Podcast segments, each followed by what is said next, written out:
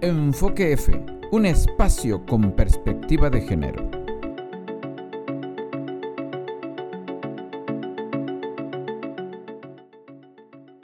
Bienvenidas y bienvenidos a su programa Enfoque F, un espacio con perspectiva de género. Esta vez conducido por Lady Castro y de Israelí Ángel Cifuentes. Hoy vamos a hablar de feminicidio. Quédense, amigas y amigos. Quédense, diputadas y diputados. Quédense, mujeres, especialmente, porque cuando hablamos de feminicidio, hablamos de asesinatos en contra de las mujeres. Y entonces deben preocuparse, deben ocuparse, debemos entender el tema, pero sobre todo debemos sensibilizarnos, sobre todo porque es un tema bastante actual, en donde en Chiapas se están presentando muchos casos, en la Ciudad de México se están presentando más casos. ¿En dónde se están presentando más casos, Lady? Bueno, muy buenas tardes, audiencia. Yo siento que en todos lados, pero en donde está más fuerte es en el Estado de México. ¿Quién nos da esta estadística de 84 feminicidios en el Estado de México? Es el Secretariado Ejecutivo del Sistema Nacional de Seguridad Pública. Es del gobierno federal. Son cifras oficiales, son números oficiales que cada sistema de justicia, cada sistema de seguridad de las entidades le aportan al gobierno federal, a la Secretaría de Seguridad Federal. Entonces, en este caso concreto, el primerísimo lugar en números de asesinatos a mujeres investigados desde el protocolo de feminicidio es el Estado de México. Y el segundo lugar es el Estado de Nuevo León. ¿Con cuántos? Con 62. 62 feminicidios. Veracruz aparece con 43 feminicidios. Con 43. Estamos hablando de números del 2022. Sigue la Ciudad de México con 39 feminicidios. 39 feminicidios. Enseguida está Chihuahua con 25 feminicidios. Oaxaca, 24 feminicidios. Y aquí encontramos a Chiapas con 22 feminicidios reportados desde las estadísticas del gobierno federal. Sí, porque si busca uno en las noticias, o sea, si va uno en el mentado Google, encuentras 85 feminicidios en Chiapas. Nada que ver con el número que está dando a conocer el gobierno federal. Así es. Porque desafortunadamente el gobierno trata de minimizar o inclusive invisibilizar el fenómeno. No quieren inclusive que se publiquen en las noticias los feminicidios que se suscitan. En la medida de lo posible tratan de ocultar la problemática, pero nosotros no estamos para ocultar nada. Si algún grupo feminista nos dice que hay más de 22, bueno, hay que preocuparse y ocuparse y hacer algo para que este asunto pues vaya tomando otro rumbo, porque no es posible que se sigan asesinando a más mujeres. Este concepto de feminicidio es de reciente generación. Una investigadora antropóloga que inclusive fue diputada, una gran feminista, Marcela Lagarde, fue la creadora del concepto y ella lo define de esta manera: el feminicidio es una ínfima parte visible de la violencia contra las niñas y las mujeres. Su común denominador es el género. Niñas y mujeres son violentadas con crueldad por el solo hecho de ser mujeres. Ella fue quien propuso la palabra feminicidio. Ella fue la creadora de este concepto. Es una mujer luchando en contra del feminicidio. Y ella también, como diputada federal, lo fue por el Partido de la Revolución Democrática, se dedicó a impulsar la equidad de género allá. Ella impulsó fuertemente la paridad de género en las candidaturas. Es una gran escritora feminista, ya entrada en años, escritora, y bueno, a ella le debemos que exista esta palabra. En otros lados lo llaman femicidio, pero se está haciendo más popular, sobre todo en México, como feminicidio. Ahora bien, el Código Penal de Chiapas ya tiene una definición y la podemos encontrar en el artículo 164 bis y dice: comete el delito de feminicidio quien prive de la vida a una mujer por razones de género. Por razones de género. Ahí está la definición más concreta, más sencilla. Comete el delito de feminicidio quien prive de la vida a una mujer por razones de género. ¿Esta ley fue creada contra los hombres? Bueno, no. Eso dicen muchas personas, sobre todo los de mi género, como si los grupos feministas con sus marchas del 8 de marzo, etcétera, hubieran logrado que se inventara un delito. Pero no es así. Si leemos bien con detenimiento el artículo, dice: comete el delito de feminicidio quien prive de la vida. No dice: comete el delito de feminicidio el hombre que prive de la vida a una mujer por razones de género. Dice: quien sea.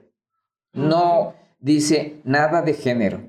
Así que teóricamente también una mujer puede incurrir en el delito de feminicidio. Que bueno, las mujeres no andan asesinando a mujeres, esa es otra cosa. Que quienes están incurriendo en el crimen de asesinar mujeres son hombres, ese es otro punto. Pero no fue creada, no fue creado este tipo de delito pensando en los hombres. Alguien puede quitarle la vida a una mujer y quedar, por ejemplo, como homicidio culposo. Digamos, si tú misma, Lady, si tú vas manejando y tu carro se desenfrena y desafortunadamente atropellas y una mujer muere, no es feminicidio. Si lo hago yo, que soy hombre, no porque soy hombre se consideraría un feminicidio. Si es una mujer desconocida, si mi carro perdió el control, se le fueron los frenos, o etcétera. Bueno, inclusive alguien que vaya conduciendo en estado de ebriedad, aunque sea hombre, y mata a una mujer en ese accidente, bueno, no es feminicidio. Entonces, no es feminicidio. Entonces, ¿qué sería? Sería solo un, en ese caso, un homicidio culposo. Claro, claro que alguien pudiera intentar que parezca homicidio culposo.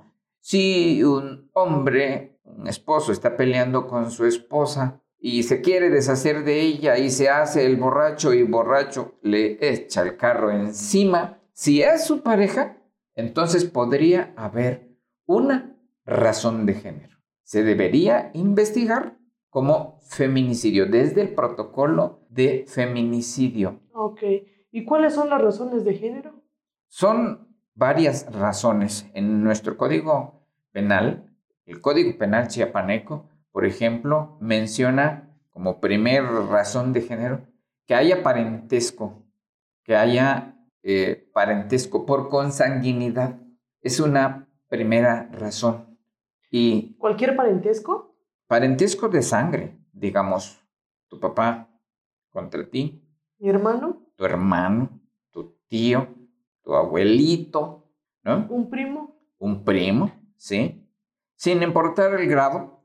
Si es tu pariente, hay parentesco de consanguinidad, de sangre, y uno de ellos obviamente no va a ocurrir. Estamos mencionando ejemplos que no debieran ser, pero si una mujer muere a manos de cualquiera de sus familiares, se debe investigar como probable feminicidio. Esa es una razón de género, el parentesco de sangre, y que hay casos en donde papás, en donde familiares asesinan a una mujer, hay muchos. Bastante. Hay bastantes. Las noticias son, desafortunadamente, desgraciadamente, generosas. Por ejemplo, ocurrió en Nezahualcóyotl un caso en donde un sujeto asesinó a su hermana, y no solo, sino también a las hijas de su hermana. En el caso de las hijas, intentó asesinarlas, pero no lo logró. Y fue por una riña, un reclamo de la hermana que ya no lo quería tener de arrimado allí, que le dijo de cosas, que se pusiera a trabajar, que fuera productivo. Él se enojó y desafortunadamente la mató. Aprovechó que sus dos sobrinas se fueron a la tienda y entonces mientras ellas estaban en la tienda, la asesinó. Cuando las niñas llegaron y vieron horrorizadas lo que acababa de pasar, pues se asustaron, le reclamaron y el hombre intentó asesinarlas a ellas también. Pero una logró, digamos, escaparse, pidió auxilio y entonces el hombre, al ver que estaba llegando la gente, salió huyendo y se libraron las dos sobrinas. Las dos se salvaron. Se salvaron, pero la hermana no. Y a este señor le impusieron 66 años de prisión. ¿Por qué no checas cuántos años de prisión establece el Código Penal del Estado de México? Porque esto ocurrió en el Estado de México, por cierto, en Nezahualcóyotl, y le impusieron una multa de 409,000 pesos. ¿En el Estado de México, dice usted? Sí, ¿con cuántos años de prisión castiga? ¿Con cuántos años de prisión? Lo hemos estudiado y dicen que es entre 40 y 70. Y le pusieron 66 años. O sea, fue en el marco, sí están, digamos que respetaron su Código Penal. El Código Penal. Eleazar Toribio Juan fue feminicida, ya se le puede llamar feminicida, no presunto, sino feminicida, porque ya recibió su sentencia. Y hay otra razón de género, que sería el parentesco por afinidad, ya no parentesco por consanguinidad. Digamos que parentesco por consanguinidad es una razón de género. Ajá. Pero la otra es parentesco por afinidad. Afinidad. Digamos, si un hombre asesina a su esposa, estaríamos hablando de feminicidio. De feminicidio. Si, o sea, un cuñado, ajá, si un hombre asesina a su cuñada, es pariente por afinidad. Entonces, afinidad se entiende que es por lazos que unen. Lazos que unen en matrimonio, por amistad. No tienen que estar matrimoniados. Puede ser una relación de hecho, puede ser un noviazgo. Un noviazgo, ¿sí? Puede ser, digamos, ¿Lo moderno de ahorita? ¿Cuál es lo moderno? El amigo con derecho. El amigo con derecho. O incluso hasta un amigo. Sí, porque hay una relación. Por eso le llaman parentesco en este caso, afinidad. Por afinidad. Entonces, más precisamente, aclaremos. En el caso tuyo, que eres casada, todos los familiares de tu esposo, uh-huh, son parientes tuyos por afinidad. Ah, perfecto. Si uno de ellos, perdón por el ejemplo, ajá, pero no vamos a decir que no vamos a decir que te asesinó, que lo intenta. Sí. Se sería un feminicidio en grado de tentativa. Ok. ¿No? Sí, sí. Se debería investigar como feminicidio en grado de tentativa, porque no lo logró, porque aquí estás y estás bien. Entonces, ellos, los familiares de tu esposo, los familiares consanguíneos, los familiares de sangre de él, son parientes por afinidad tuyo. De tal modo que cualquiera de ellos que lo intentara, se tendría que investigar como feminicidio. Ah, perfecto. Ajá. De también hay un caso que ocurrió en la Ciudad de México, en la colonia del Valle. Fue investigado con el protocolo de feminicidio. El hombre fue detenido porque asesinó a su esposa. Se trata de un señor ya entrado en años, 79 años, Jesús Hernández, y su víctima a la quien él asesinó era Irma Lidia Gamboa, una cantante jovencita de 21 años de tu edad. Ujale, bien joven. Sí, y ella tuvo problemas, discutieron, y bueno, el hombre sacó su arma y la mató, ¿no? En este caso fue ampliamente conocido, hubo un medio informativo que se llama El Mañana y sacó un dato interesante diciendo que todas las ex esposas de este señor, de Jesús Hernández, habían muerto de forma violenta. Entonces, como quien dice que él siempre ha sido violento. Al parecer no había sido la primera. Inclusive el periodista, otro periodista, Roberto Rock, especialista en estos temas, publicó en una de sus columnas: este personaje, Jesús Hernández, acumulaba 2 esposas previas, muy jóvenes también, muertas en condiciones sospechosas. O sea, que no murieron por muerte natural, ¿no?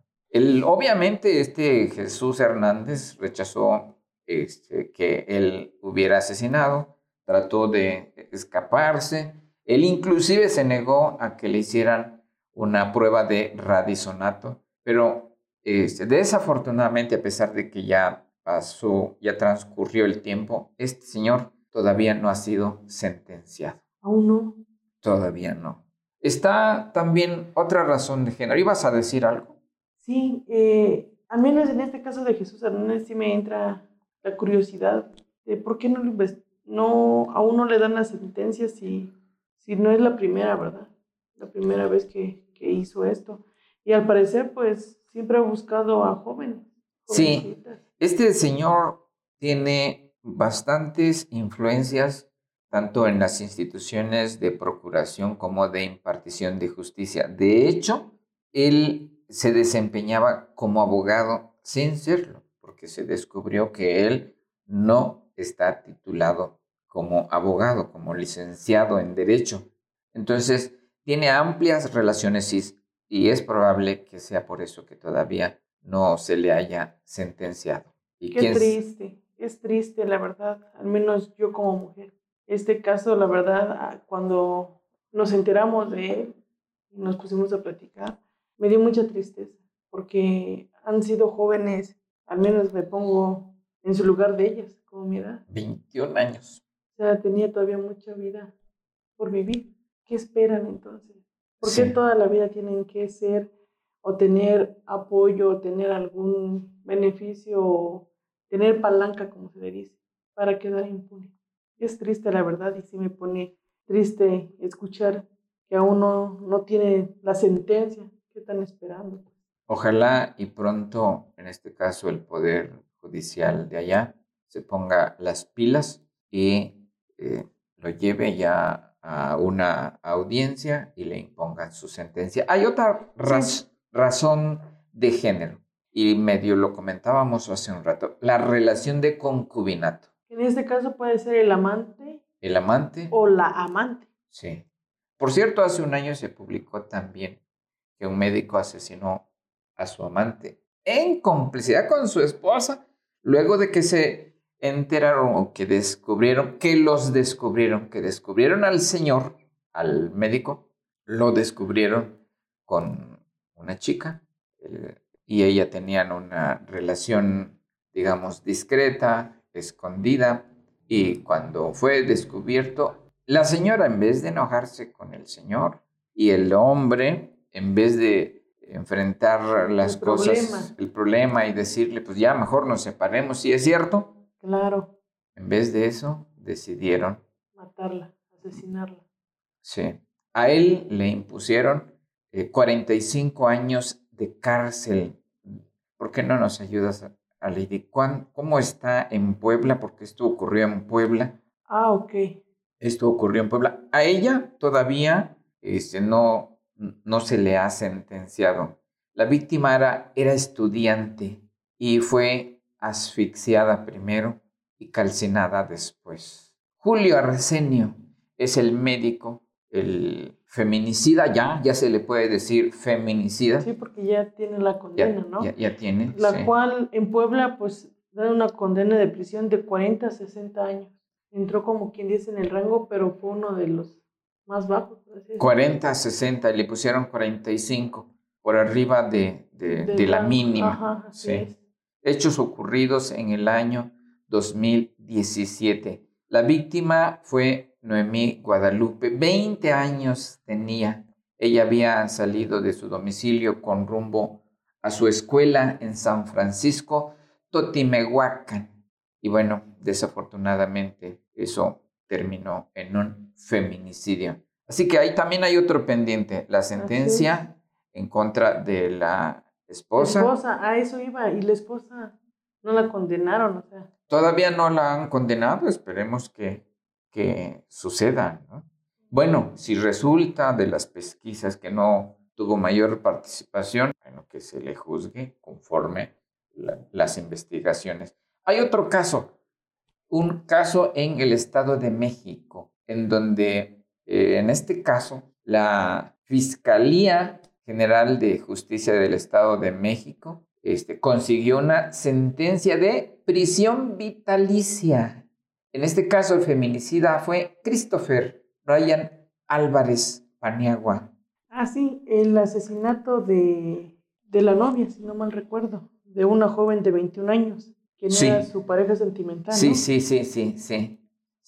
La sentencia apenas fue puesta ayer o antier. Sí, de hecho, yo leí que decía que tardó aproximadamente 1 año, 5 meses, lleva para casi el 1 año y medio, para que pudieran sentenciarlo. Sí, tardó todavía un poco. Pero fíjate, prisión vitalicia.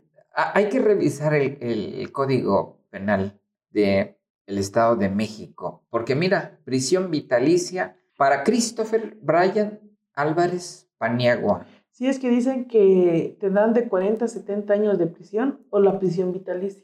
Órale, es alto. Aquí sí, elevadísima. De la máxima. Sí. Esta es la sentencia número 16 de prisión vitalicia, 16 o 17 de prisión vitalicia en el Estado de México por feminicidio. Bueno, me supongo que dada la triste realidad que es en donde se están dando más escándalos, ¿cuántos feminicidios señala? 80 y tantos. ¿Cuántos señala el Estado de México? Sí. El Estado de México dice que tiene 84. 84. Así es. Solo en el año 2022, según cifras oficiales. De enero a julio. Y según cifras oficiales, o sea que es elevado el número de feminicidios. Estos lamentables hechos ocurrieron un 28 de marzo del año pasado, cuando ambos acudieron a un hotel ubicado en la Colonia Metropolitana, segunda sección, en el municipio de Nezahualcóyotl, allá donde vive la familia, allá donde vive mi suegra, donde viven mis cuñadas, en donde en algún momento este muchacho, Christopher Bryan, por quién sabe qué razones, le estranguló, dice, hasta quitarle la vida. Sí, triste. Y luego... Y creo que posteriormente de eso huyó del lugar. Huyó. Sí, porque donde le digo que yo leí, la madre comentó que su hija le dijo que se iba a quedar con él y que al otro día él iba a ir directo al trabajo, o sea, ella. Sí. Entonces, pues ella, confiada, yo creo que conocía al muchacho. Pero donde ella se preocupó fue porque...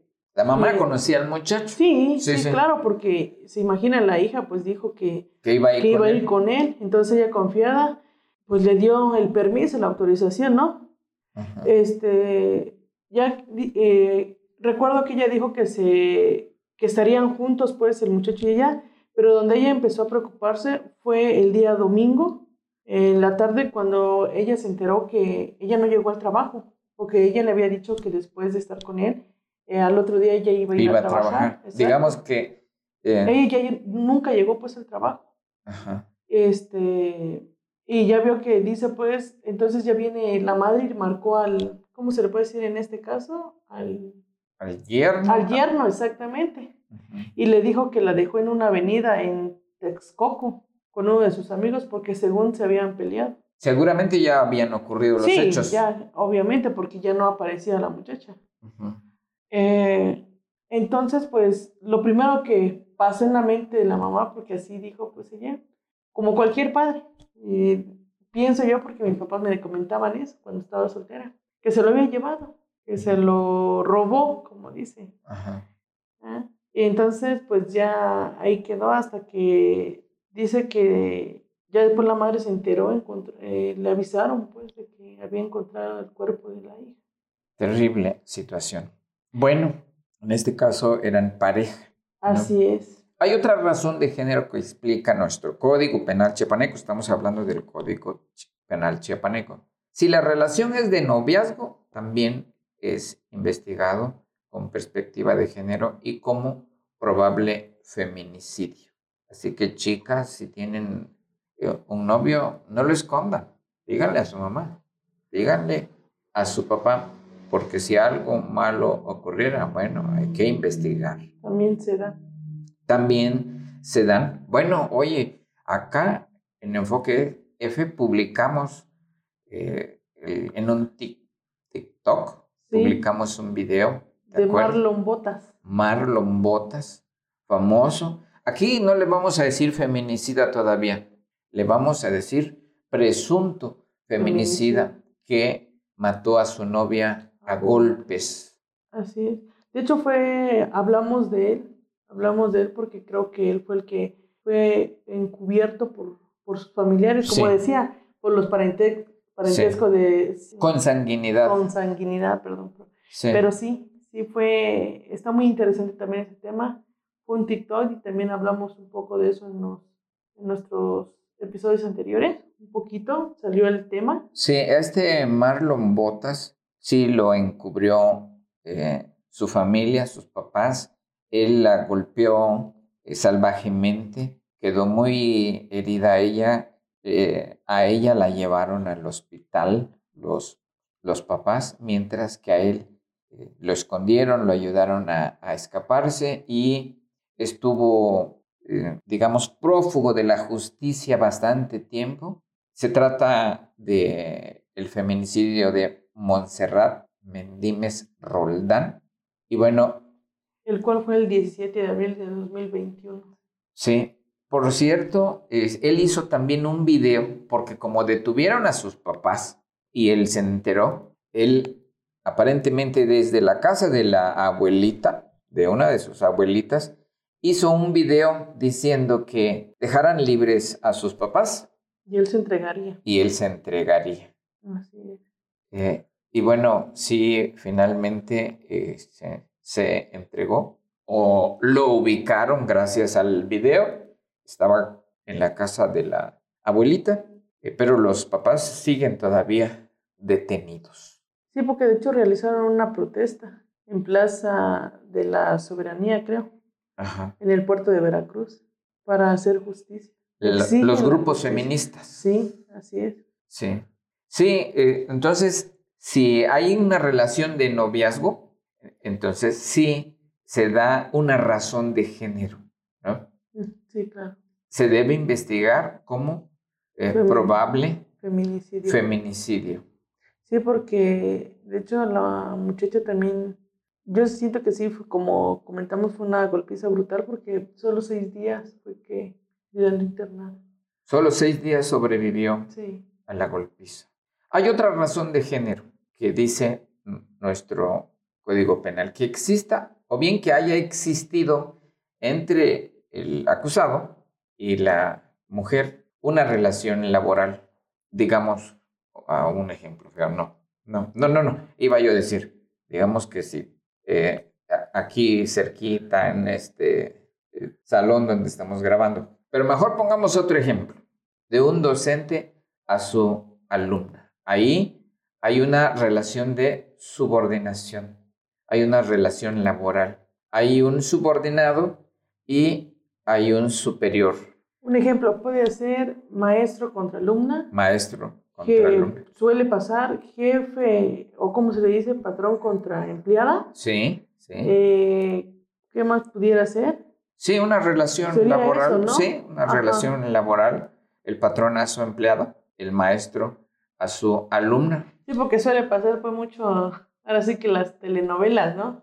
Las que ven mucha tele, que a veces la empleada doméstica está con el esposo, ¿no? Sí. O viceversa, a veces el jardinero está con la mujer. Sí. O yo me acuerdo, profe, acababa de entrar en la secundaria y pues, imagínese, estoy hablando de la secundaria. Y me acuerdo, en ese entonces yo no sentía o yo no lo miraba mal, pero ahora al saber o a estudiar un poco esto, yo me acuerdo de un profesor que era muy...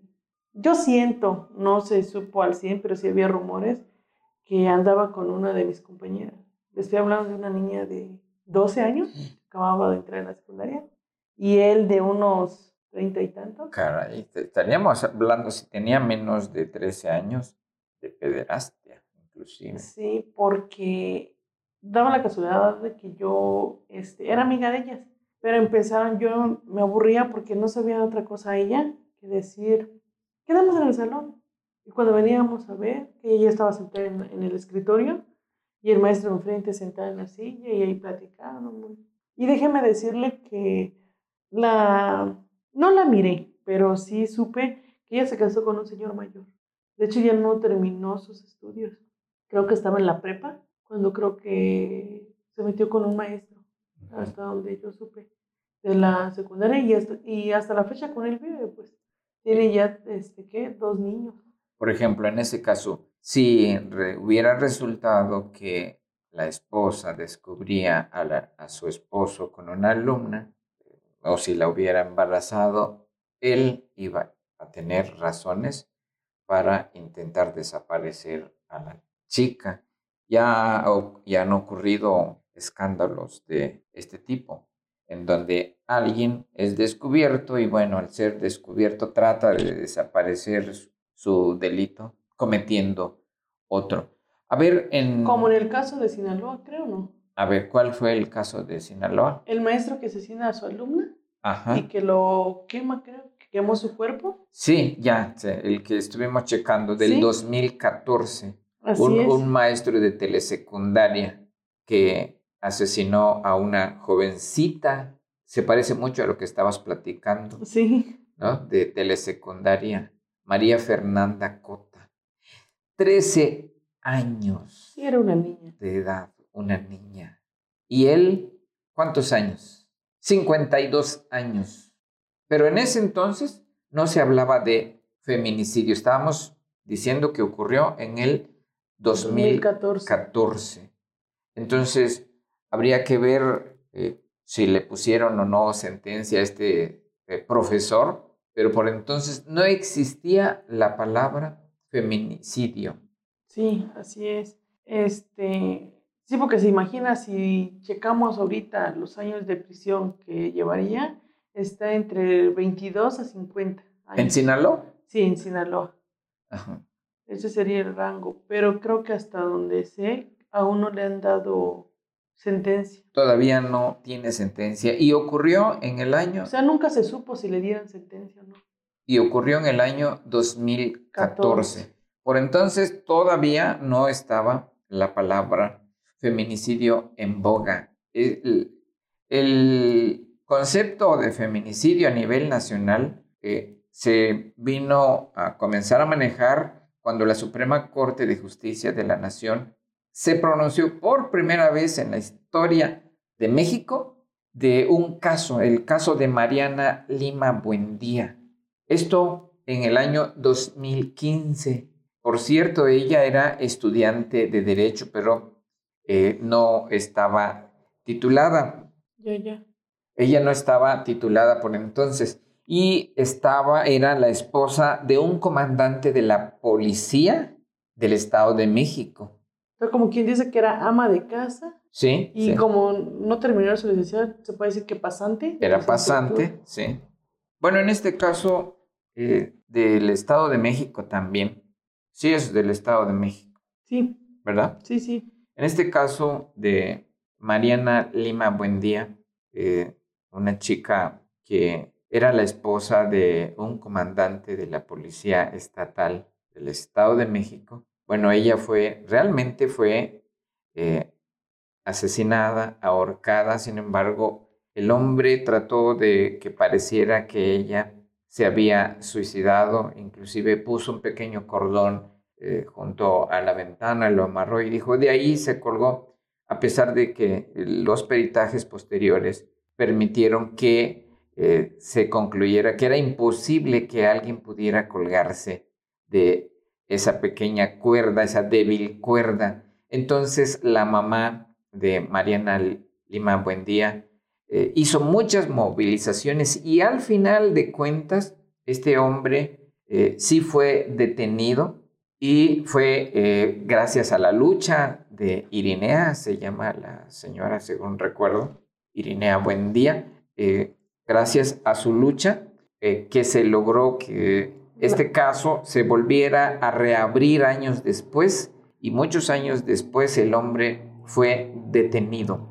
Julio César Hernández Ballinas. El feminicidio. El feminicida.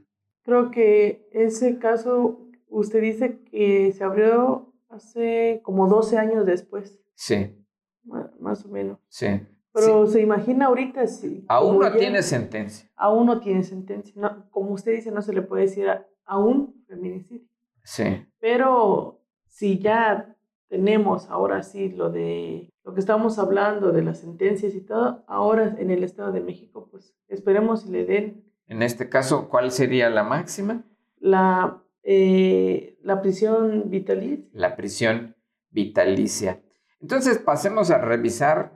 ¿qué dicen nuestros códigos? Pero ya vimos que la más alta penalidad está en el Estado de México. Así es. De 40 a 70 y prisión vitalicia. Vitalicia.